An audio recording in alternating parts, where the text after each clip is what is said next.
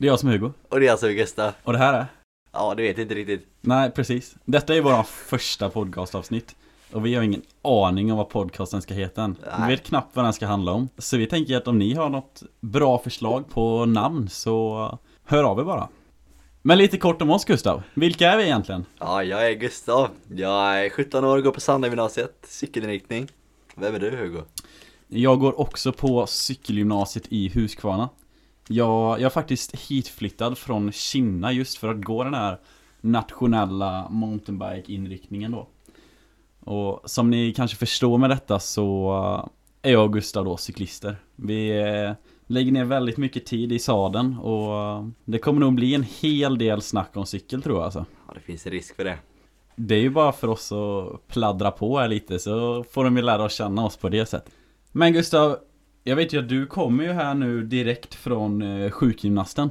Ja, Kan du tyvärr. berätta? Tyvärr så råkade jag ut för en liten olycka i nyår. Skadade knät. Det har varit rehab nu i typ åtta veckor och jag tränar ingenting. Vad, vad var det som hände? Ja, Jag kraschade med snowboarden och ja, slog mig jävligt illa. Men eh, om jag har förstått det rätt så har du ändå kunnat träna lite grann. Jag blev bra ändå två veckor efter kraschen när jag hade legat still då. Och då funkade knät bra med cyklingen.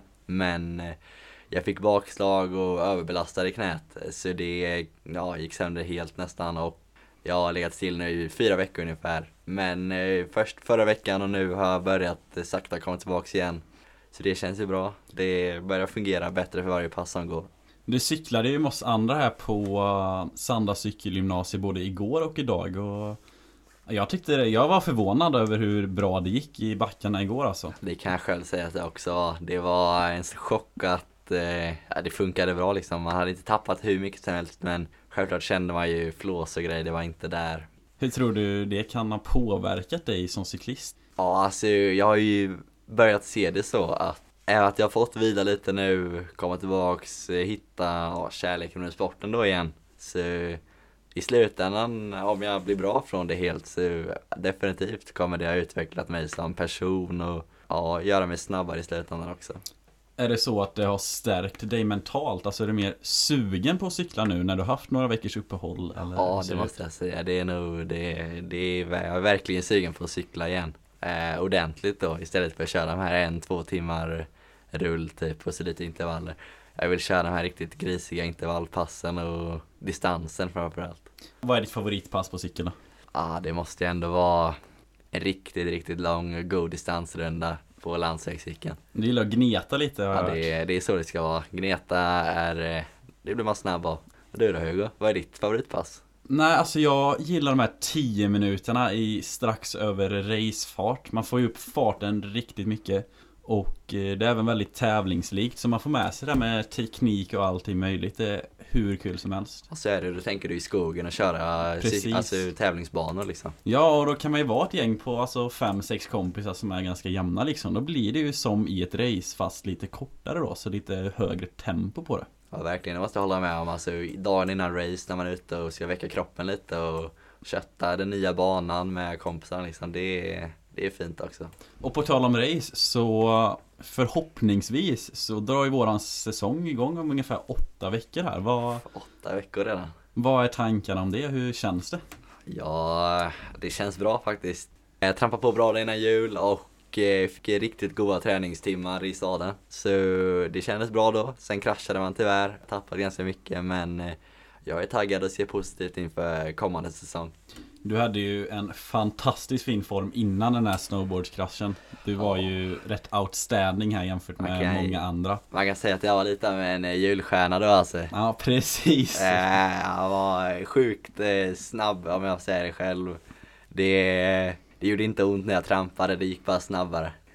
Det var, det var skönt att se att det kan vara så också. Tyvärr gör det bara ont nu och går inte fort nu för tiden men det, det blir ju bättre varje dag. Nej, själv är jag faktiskt riktigt taggad på att vara på tävlingsbana. Eh, våran säsong 2020 den blev väldigt speciell och eh, väldigt kort. Precis innan säsongstart så råkade jag ju på köttelfeber. Det gjorde att jag missade hela säsongen 2020 så jag har faktiskt inte tävlat på ett och ett halvt år nu borde det bli. Kört några små träningstävlingar och sånt bara. Jag är riktigt taggad på att komma tillbaka.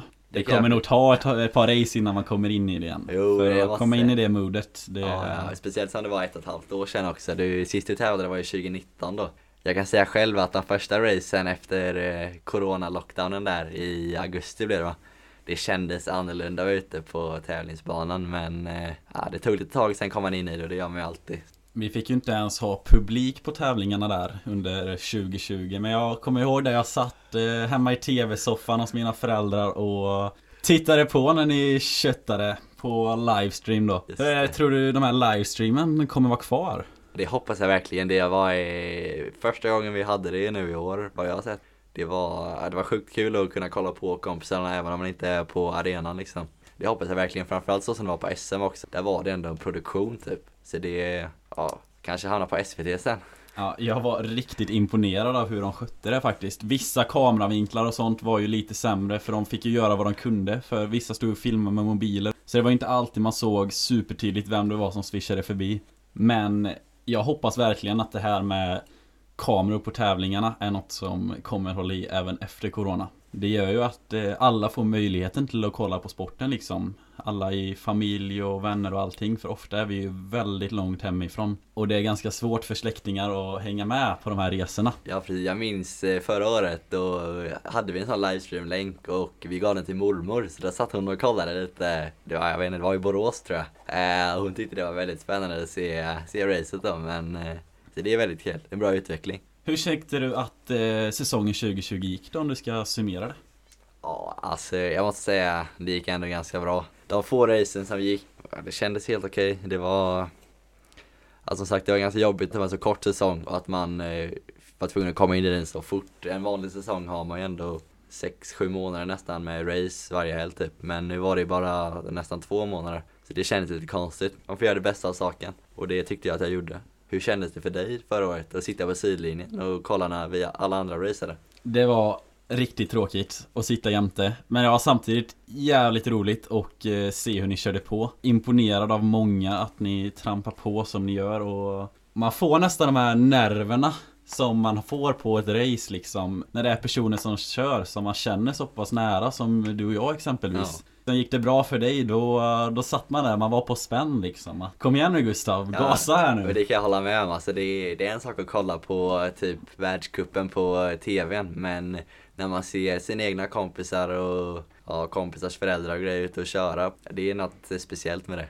Någonting som coronakrisen också har fört med sig är ju det här med våran skolgång som har blivit drabbad av det här så att säga. Vi går ju nu mycket på distansundervisning och vi har ju under ett år nästan hade vi väl bara distansundervisning. Tyvärr, det var ju från förra, var det mars någonting? Så gick vi på distansen och hade distans hela vägen in till sommarlovet förra året. Och sen så fick vi ju som tur var gå tillbaka till skolan i början, starten av eh, förra läsåret då. Vi har ju det lite blandat nu på vår skola här så det är ju både distans och närundervisning. De har ungefär en tredjedel av eleverna på plats samtidigt. Hur tycker du detta funkar? Jo men det, det är ändå skönt att man får komma tillbaka till skolan. Det är något man har saknat. Dels prov, det är läxor, det är, alltså man har inte den motivationen att göra något. För det är ingenting är roligt, man bara sitter där. Eh, så jag tycker det har varit lite surt att vi som gymnasieelever då har fått ta ett väldigt stort ansvar även om ja, alla måste ju dra sitt strå till stacken. Vi har väl gjort det vi kan. Ja det är väldigt skönt att vi ändå får vara tillbaka på en tredjedel. Precis, jag tycker det När vi hade bara distans så var det väldigt svårt att hålla motivationen och faktiskt arbeta på lektionerna Och inte bara göra massa annat, kanske laga mat under lektionerna eller vad som helst. Nu när vi har det här att vi är inne i skolan några dagar och sen så har vi några dagars distans innan vi kommer tillbaka Jag tycker i alla fall det är lite lättare att arbeta även när man befinner sig på distans då, hur känner du kring det? Ja men det, det blir ett helt, det är en helt annan sak att gå i skolan. Man får ja, en interaktion med läraren. Vilket jag tror är väldigt viktigt för att lära sig. Man kan fråga om hjälp på ett helt annat sätt. Eh, och distansen, ja det förstör ju. Man ser ju att eh, alla betyg har dippat liksom. Vi måste få komma tillbaka till skolan. Det här viruset måste ta en paus snart. Jag verkligen hoppas att de här vaccinen gör sitt nu så att eh, vi kan komma tillbaka till eh, vår normala livsstil så snabbt som möjligt. Verkligen, apropå det, ska du vaccinera dig? Jag tror faktiskt det. Jag är, jag är lite osäker. Jag tycker att eh, vaccinet har gått för snabbt fram. Det är det som gör mig lite osäker på vilka biverkningar det kan få. Däremot så säger de ju att de tror att eh, det kommer krävas bevis på att man har vaccin för att eh, få åka utomlands. Det ställer ju till det lite för oss som cyklister då det kommer innebära att vi i princip blir tvingade att vaccinera oss. Så, Precis. så som det ser ut nu så kommer jag vaccinera mig. Ja, ja men det, jag har tänkt lite samma. Att ja, det kan ju vara biverkningar och grejer. Men sen är också frågan, vi är ändå så pass unga och får vi ta vaccinet? Kommer vi vara prioriterade? Får vi ens ta det? Kommer vi få åka utomlands om vi inte har tagit det? Och De har ju lovat att vi i år i alla fall, jag vet inte när i år, att alla över 18 om jag har förstått det rätt ska Vi- få ta vacciner. Vi blir ju 18 i år. Däremot så vet vi ju att det är stora förseningar med eh, vaccinet. Så jag är tveksam kring det här men eh, jag håller tummarna. man, eh, det är viktigast i alla fall att prioritera de äldre. För vi klarar oss ändå ganska bra. Men alla är inte helt säkra. Men Sen har ju vi turen att vi har en idrott som inte är jätteutsatt för det här. Visst, vi har tävlingar som stängs ner och exempelvis så i cykelcross då så vet vi att både junior-EM och junior-VM eh, blev inställt för eh, cyklisterna där. Det var ju ett gäng svenskar som var uttagna dit som eh, självklart blev riktigt besvikna. Vi kan ju vara glada ändå. För det är många inomhussporter som Ja, som kanske inte kan med. ha tävlingar alls och i vissa ställen kanske man inte ens kan träna. Ja precis, jag har hört om folk som kör typ innebandy och sånt. Alltså, de får inte träna alls. Det viktigaste är att eh, alla får vaccin och vi blir friska och coronan försvinner. Sen när vi kunde cykla också så hade det varit nice. Men eh, prio ett är ju få bort corona. Fördelen är att vi har ju alltid kunnat träna oavsett hur coronakrisen har sett ut. Så är det ju, vi tränar ju ute och ja, vi kan träna var som helst. Liksom, Överallt där det finns skog eller väg eller bara man är ute så kan vi träna. Ja, och vi kan även träna själva om det skulle vara så att man är lite risig. Vi är ju aldrig beroende utav någon annan. Nej. Men någonting som eh, faktiskt påverkar oss kring våran träning Det var ju att vi nu under sportlovet skulle befunnit oss i Fuengirola. Där var vi förra året med skolan. Och det är, det är en återkommande höjdpunkt som är sjukt kul och, och bra träning också. Men du har ju varit i Spanien en del i de här områdena. Mina föräldrar har en lägenhet i Spanien. Eh, och vi har alltid varit eh, med släktingar. Så vi har, jag har alltid, Spanien har varit en naturlig del i mitt liv och jag har alltid uppskattat att åka dit och som tur var så är det ju precis bredvid där från Girola. Vi har lägenhet och vi alltid har varit alla år. Eh, så jag kan ju området och jag tycker om att vara i Spanien. Tyckte du det var stor skillnad och vara där med din familj och eh, vara där med oss på träningsläger?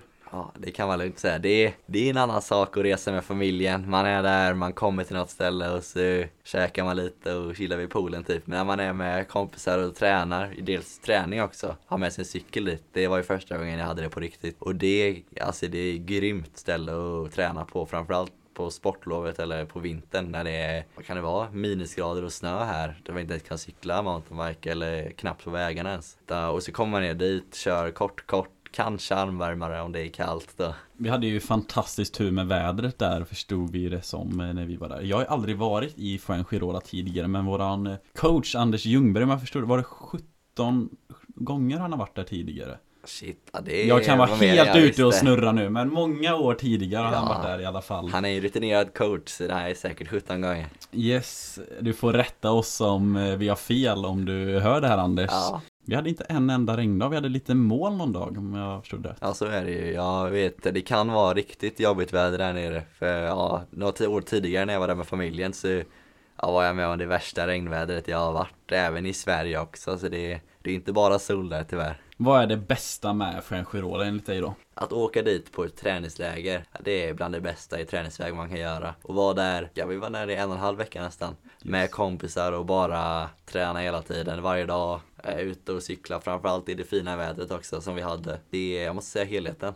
Vad, vad tycker du? Det, det var ju klättringar som jag aldrig har varit med om tidigare. Otroligt långa klättringar. Jag vet vi körde sista dagen där så körde vi ju ett all out test från botten till mitten av backen ungefär om jag förstod det rätt. Det tog ju mig i alla fall över 20 minuter att genomföra detta. Ja, Anders du får rätta oss igen om vi har fel men jag, jag har ett svagt minne om att det var endast halva backen vi körde här. Ja, jag tror det också. Alltså, vi började ju någonstans på mitten eller något. Och så körde vi en himla lång backe, lite längre än backarna i Kinna och även i Huskvarna. Vi hade ju otroligt, eh, en otrolig förmån där att eh, vi kunde ha med oss Anders på den här eh, resan som har varit där så otroligt mycket tidigare. Annars om man åker utomlands så är det ju väldigt svårt att hitta de här stigarna och så. Asfaltsvägar är ju jättelätt att hitta på Google Maps och allt och få till bra runder med våra GPSer som finns i cykeldatorn och sånt. Ja, vi körde till och med en träningstävling där liksom på en bana i tävlingsskick. Du sa att du aldrig haft med dig cykel dit tidigare. Men har du cyklat någonting där tidigare? När du Ja, jag har ju cykeln? cyklat lite då, eh, men det var inte på samma nivå alls ja, som det är nu då. Eh, men det var bara lite för det är kul. Kände du till någon av stigarna vi körde på eller var allting nytt för dig? Eh, Faktiskt hade jag kört upp för ett av de bergen tidigare. Ja. Eh, men det var, det gick betydligt långsammare och jag gjorde det bara en gång istället för flera gånger och skitfort. Måste varit lite nostalgikänsla där nästan. Ja, det måste jag säga. när du inte det har befunnit dig där på så många år tidigare och sen komma tillbaka i en riktig eh, dunderform. Ja, resa utomlands med cykeln, det, det rekommenderar jag och det är sjukt nice. Men nu är det mycket snack om cyklar här Gustav. Ja, det är Då måste vi ändå täcka, vad, vad kör du på för cykel?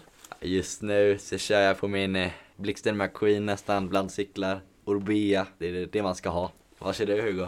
Jag håller mig ju till skott för det mesta i nuläget. Men klockan tickar Gustav och jag har faktiskt snart utvecklingssamtal här som jag ska ansluta till eh, via Teams. Så jag tror vi får ta och avsluta här faktiskt. Ja, jag får önska dig stort lycka till på utvecklingssamtalet.